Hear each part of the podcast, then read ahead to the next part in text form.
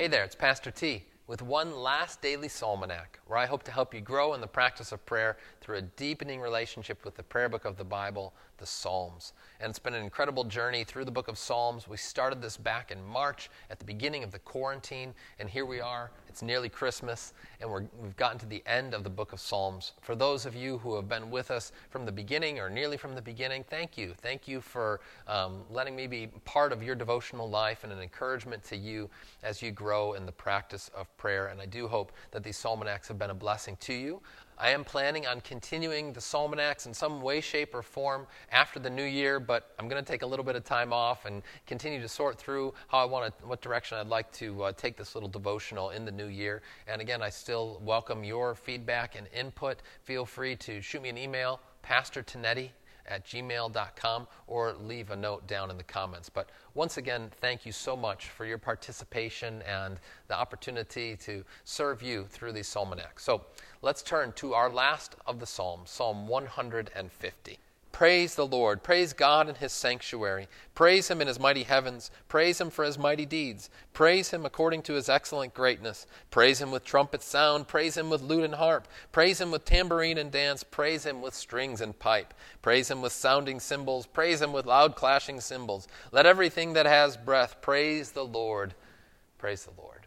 Glory be to the Father, and to the Son, and to the Holy Spirit, as it was in the beginning, is now, and will be forever. Amen. Let everything that has breath praise the Lord. What more is there to say? The late great Lutheran Hour speaker Oswald Hoffmann wrote his autobiography and entitled it, What More Is There to Say But Amen? And I think that uh, Pastor Hoffmann had in mind the small catechism and the explanation to what Amen means. The Hebrew word Amen, it means it is firm, it is sure. And Luther explains in the small catechism when we say Amen, Amen, we are saying, Yes, yes, it shall be so.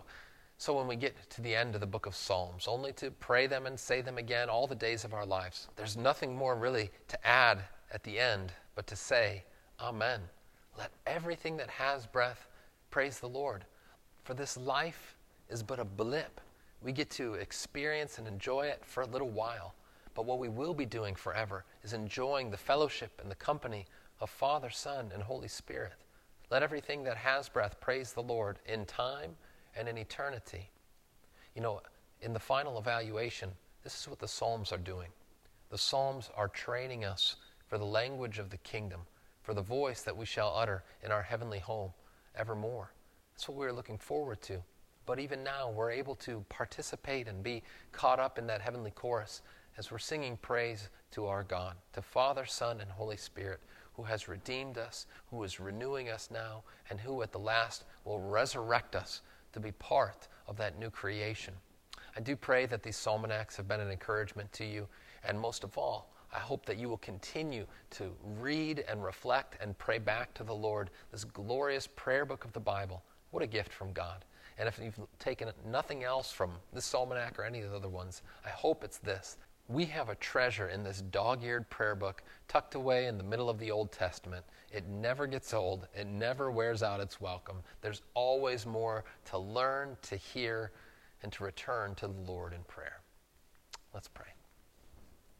Gracious God, thank you for blessing our study and reflection on the book of Psalms throughout this year for the ways that you've used it to nurture and to form us. And we pray, oh God, that we have found a friend in the book of Psalms, a friend that will be a lifetime companion as we continue to grow in faith and look to you in all things. Lord, come soon. Come soon and usher in your kingdom. And until that day, keep us, hearts and minds and hopes, open and attuned to you. We pray in Jesus' name. Amen. Now may you go forth this day, delighting in the God who delights in you. Go in his peace. Amen.